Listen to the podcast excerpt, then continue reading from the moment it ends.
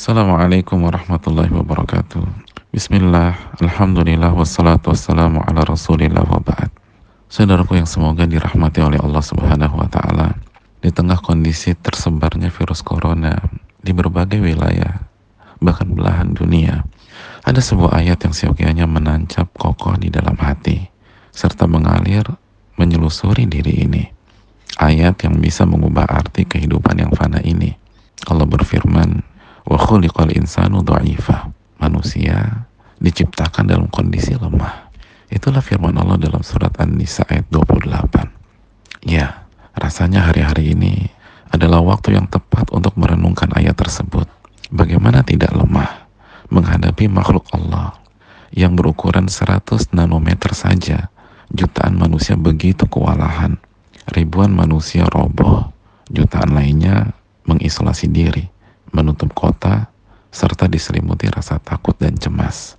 Dan ketika makhluk yang ukurannya 3 juta lebih kecil dibanding satu biji kacang wijen ini masuk ke dalam tubuh manusia, maka apa yang terjadi? Dalam hitungan 2-14 hari pasca paparan, saluran napas manusia meradang, batuk-batuk, dan demam. Segagah apa pun tubuhnya, dalam hitungan kurang dari 7 sampai 14 hari setelah paparan, badannya pun pegal-pegal, sekekar apa pun fisiknya. Dan dalam hitungan 5 sampai 14 hari, saluran pernapasan manusia menyempit sehingga terasa sesak dan sulit bernapas. Dan dalam hitungan 10 hari, pasien yang tidak dirawat akan mengalami disorientasi. Ia bingung terhadap situasi. Beberapa kasus terjadi penurunan nalar dan menjadi irasional. Dan dalam hitungan 19 hari, pasien tanpa perawatan berpotensi besar kehilangan nyawa. Mayoritas meregang nyawa karena gagal bernapas. Hal di atas tentu saja tergantung takdir Allah Subhanahu wa taala.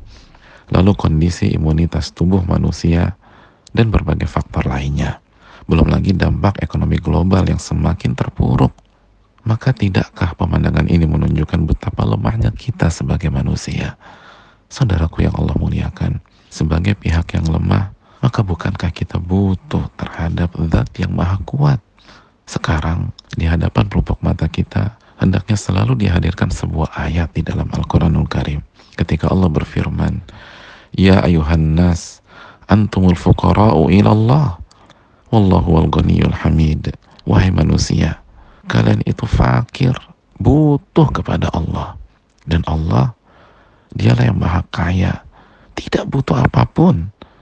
Dan dialah yang maha terpuji. Benar saudaraku, kita ini fakir dan butuh kepada Allah. Butuh pertolongan Allah. Butuh penjagaan dan perlindungan Allah. Butuh taufik dan petunjuk dari Allah. Agar tidak keliru dalam bertemu orang. Atau terjebak radius jarak dekat dengan orang yang salah. Atau memegang sebuah benda yang ternyata terjangkit virus tersebut dan jika seseorang ditakdirkan terjangkit, dan kita semua berharap semoga itu tidak terjadi, tapi jika ditakdirkan seseorang terjangkit, maka ia butuh hidayah agar bisa menghadapinya dengan sabar, dengan ridho kepada takdir, serta butuh pertolongan serta kesembuhan dari Allah Subhanahu wa taala. Allah Subhanahu wa taala berfirman, "Fafirru ilallah." Bersegeralah untuk kembali kepada Allah.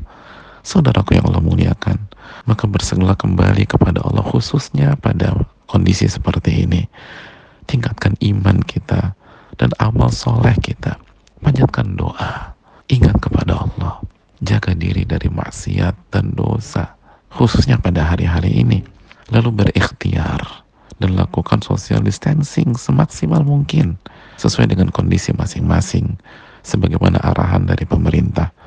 Saudaraku semoga Allah menjaga kita semua dan semoga kita bisa melalui hari-hari ini sehingga kembali normal kembali dengan pertolongan taufik dan hidayah dari Allah Subhanahu wa taala. Assalamualaikum warahmatullahi wabarakatuh.